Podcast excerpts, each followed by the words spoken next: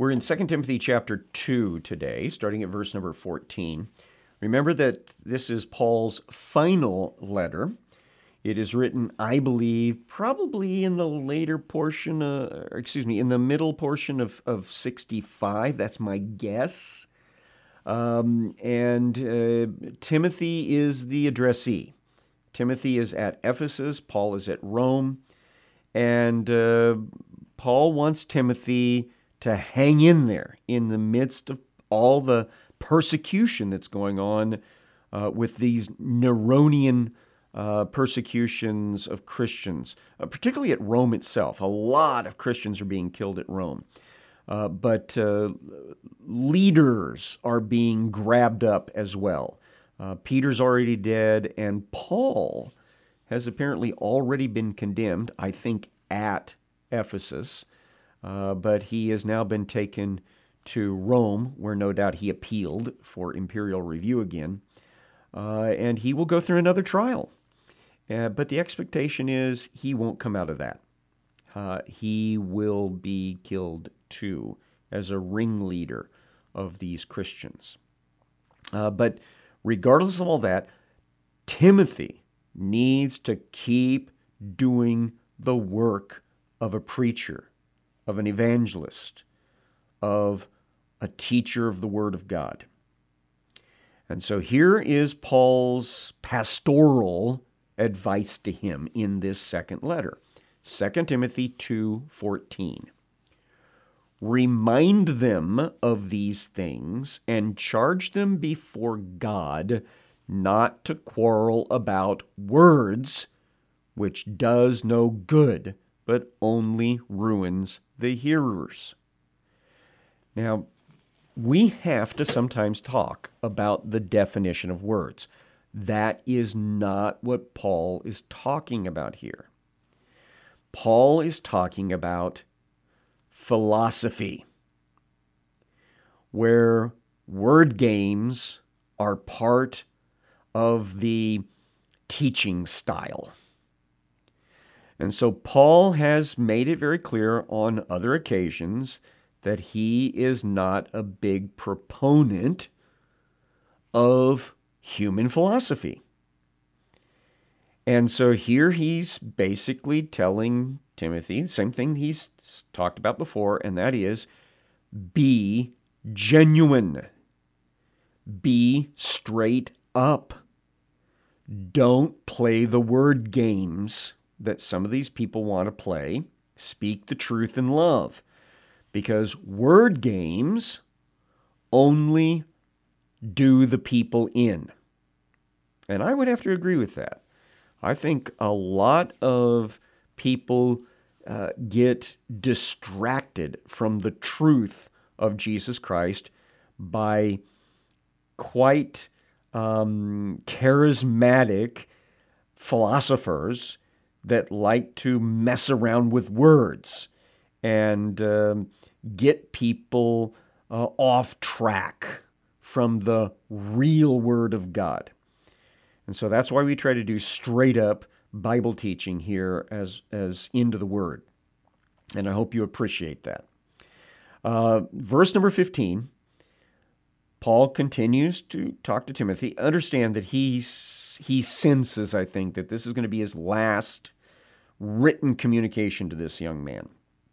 And by the way, when I say young man, I mean that uh, Timothy's probably uh, in his early 40s now, I think, maybe upper 30s. So do your best to present yourself to God as one approved, a workman who has no need to be ashamed, rightly dividing the word of truth. Uh, now, the idea here is uh, that Timothy needs to do things in such a way that it demonstrates, beyond a shadow of doubt, that he knows the Word of God and he knows the God of the Word. So that Timothy doesn't have to be embarrassed about what he's doing and who he's representing. And that is very much uh, indicated by what you do with the written word. by what you do with the inspired Word of God. Uh, rightly handling the Word of truth is the idea of um, taking care of it and presenting it in an authentic and appropriate fashion. Um, those of us that have gone to school for being treat, uh, preachers, we have often been required to take uh, hermeneutic classes, uh, which is going to teach us all sorts of rules of understanding things. And then we take preaching classes where we're taught to uh, present these things in a in a absorbable fashion, in a way that is memorable. Well, that I think is partly what's being talked about here in rightly handling the word of truth, because it is a matter of transmission. God has already spoken through His word, His written word, what He wants people to know. And we preachers need to take a hold of that, make sure we understand it ourselves the way that it was intended to be understood. That's why we, we preachers need to spend a lot of time in Bible study. And you preachers out there, if you're not, you need to get back to it. Get busy with that. Do the work. Put in the sweat and the labor. Don't just read things in a commentary and take it at face value. Get out there and do your own research, do your own studies.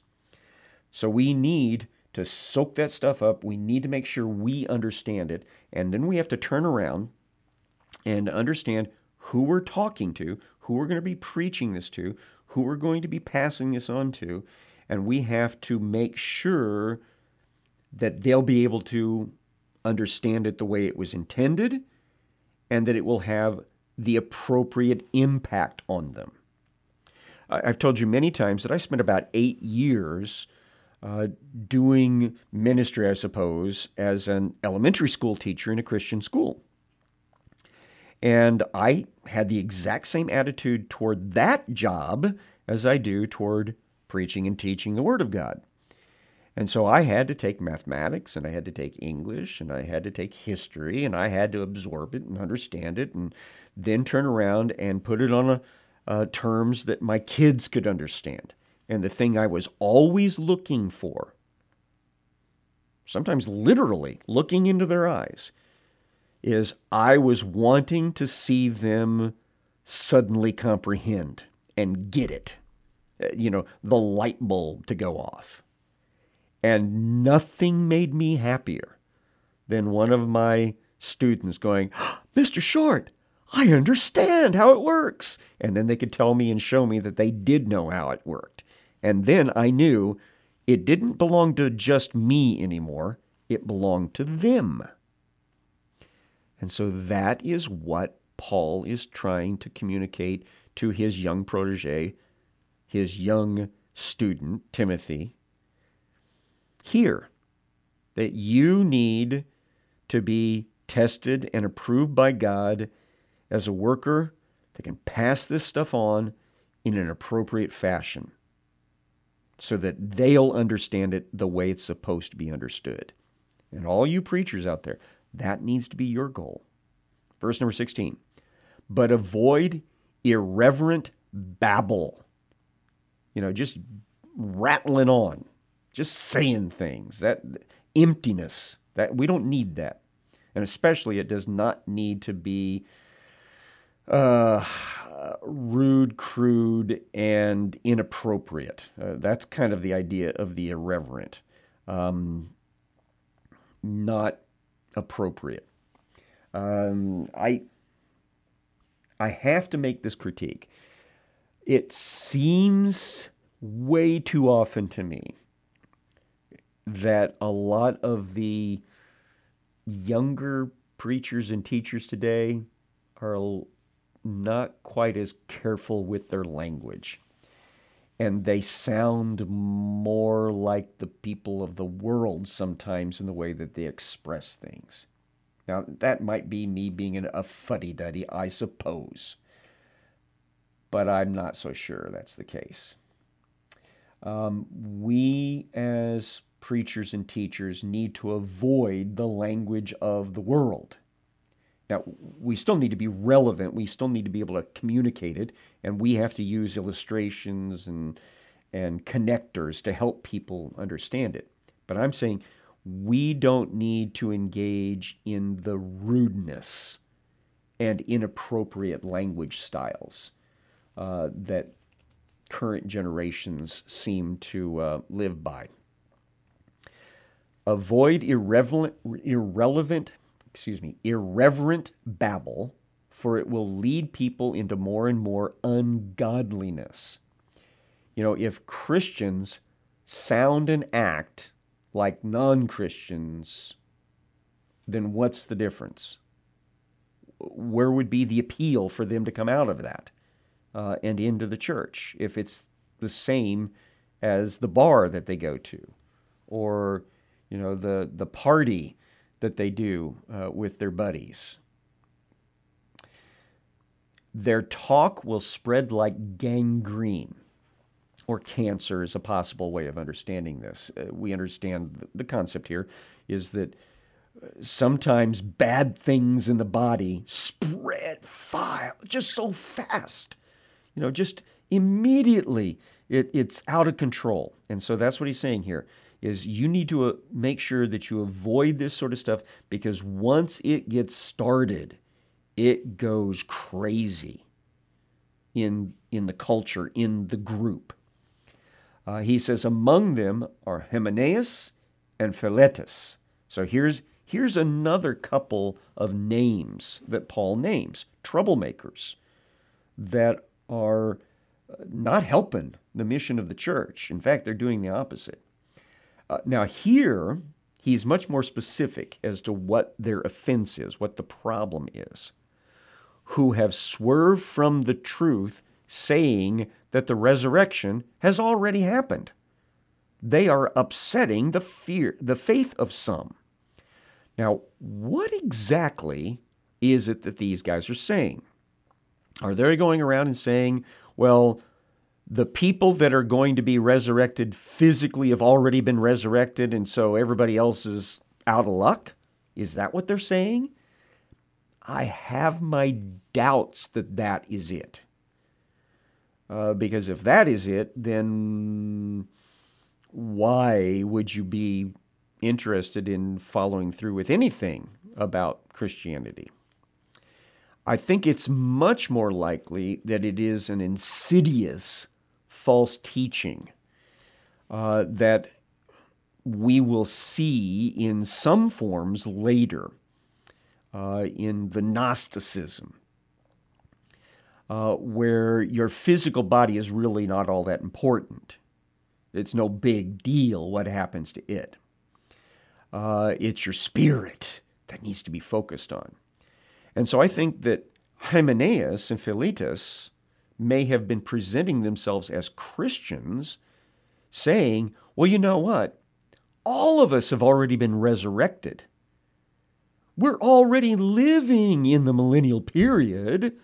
We're already living in heaven. We're already in the presence of God. Um, and so we should uh, consider ourselves fulfilled in that fashion. Now, the weirdness of that is that if that is what they're taking, if that is the approach they're taking, they may have been also like some of the people uh, mentioned by Paul in 1 Corinthians 15 teaching that there is no bodily resurrection. That basically it's all what's going on in the here and now. And so you just need to understand that you've already been changed uh, and make the most of, of this new life in Christ. And I just I find that shocking that people in the church would be okay with that sort of stuff being taught. Uh, that the resurrection's already happened and there is no future resurrection uh, of the body. And, and you should be okay with that because that's just the way it is in world in the world. Because you may remember, as Paul said in 1 Corinthians 15, if our hope is in this world only, we are the most pitiable of all men on the face of the earth.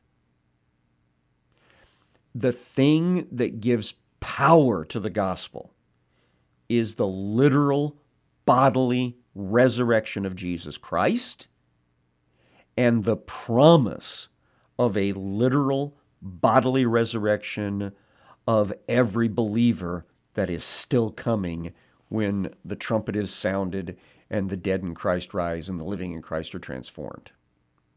And so we need to unambiguously teach that as Christian basics and not allow people like Hymenaeus and Philetus to say anything different than that. Because it's, it's going to do exactly as it says right here it will upset the faith of some.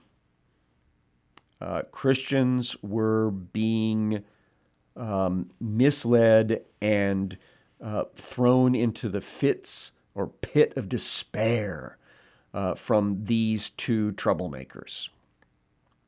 But, Paul continues writing, God's firm foundation stands bearing this seal. So God has a foundation that He's already laid. Jesus is that foundation.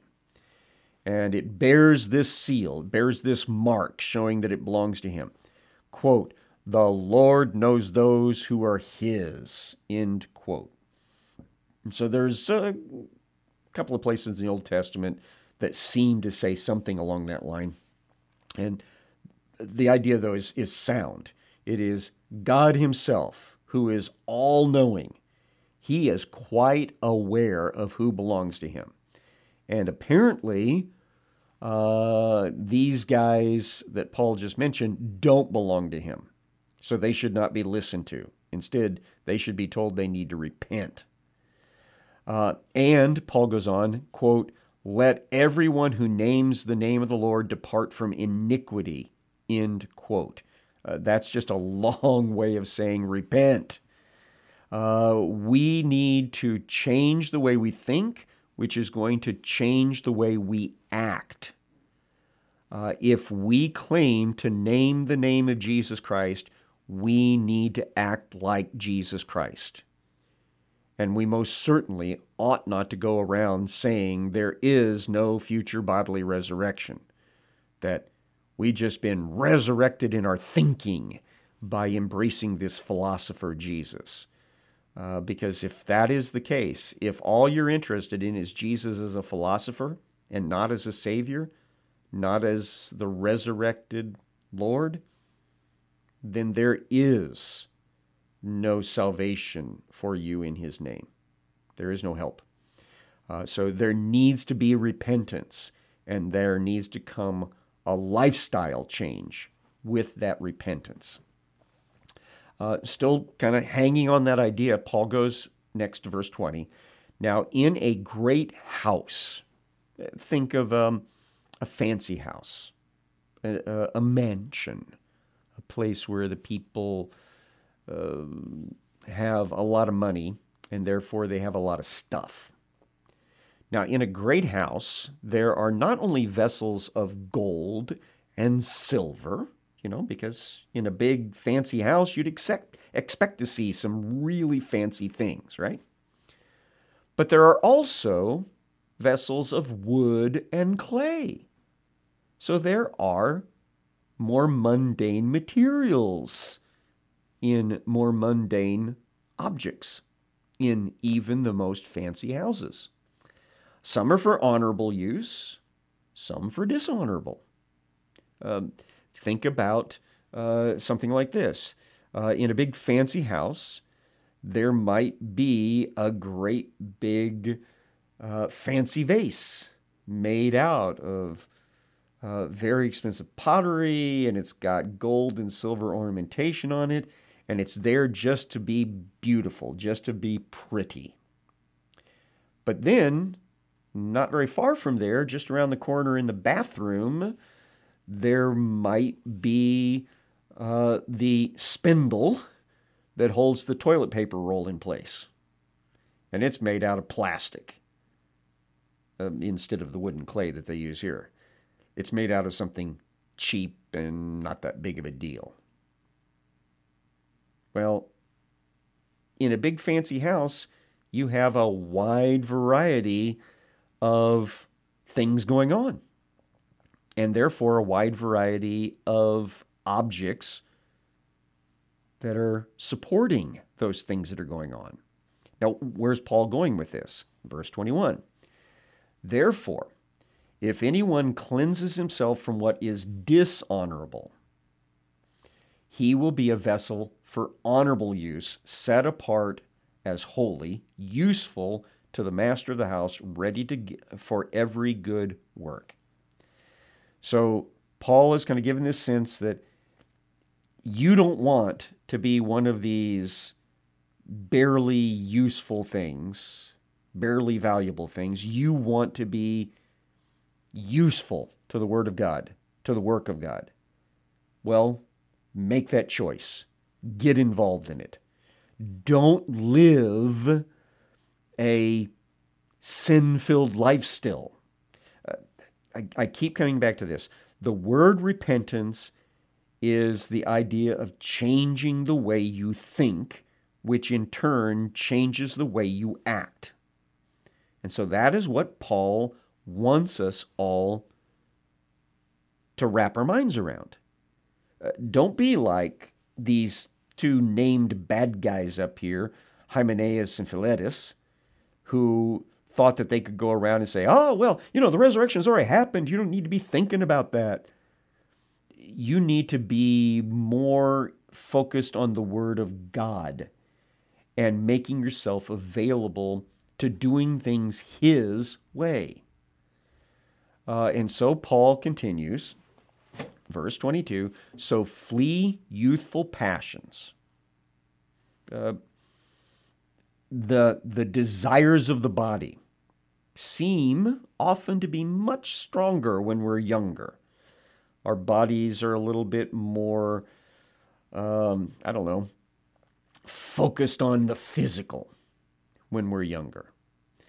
So Paul tells his young protege, you need to run away from some of those out of control youthful passions and instead chase more appropriate things.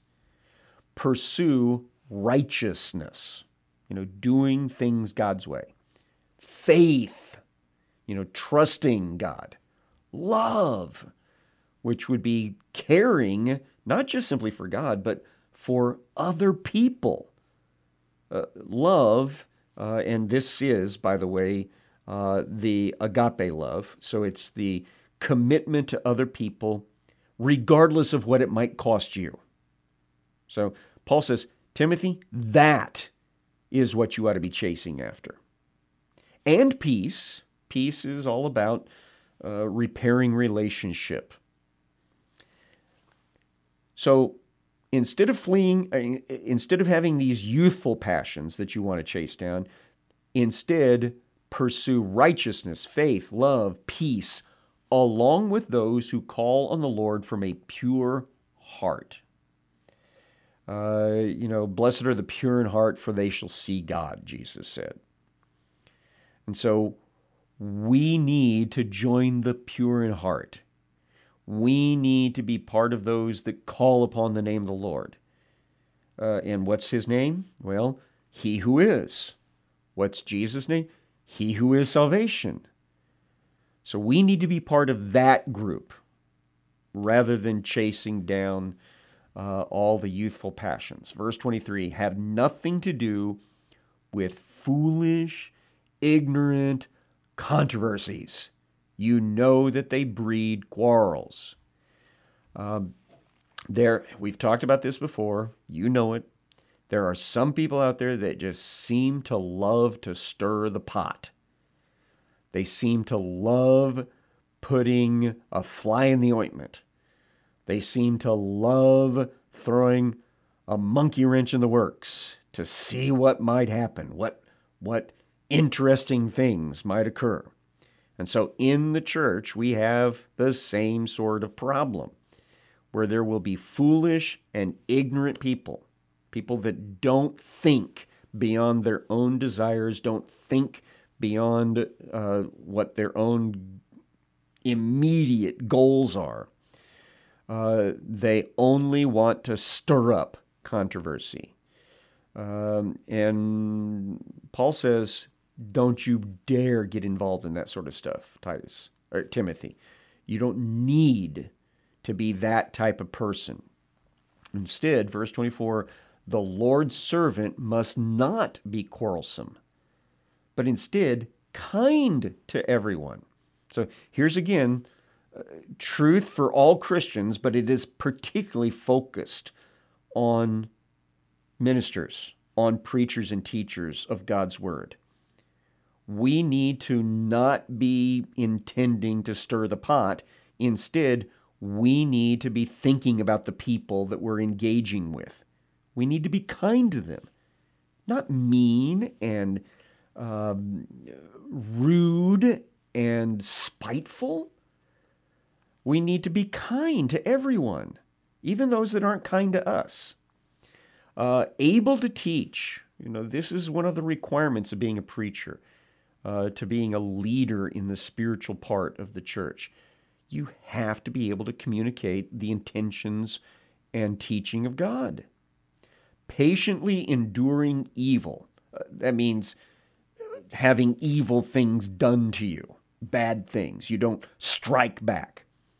Correcting his opponents with gentleness God may perhaps grant them repentance, leading to the knowledge of the truth, and they may come to their senses and escape from the snare of the devil after being captured by him to do his will.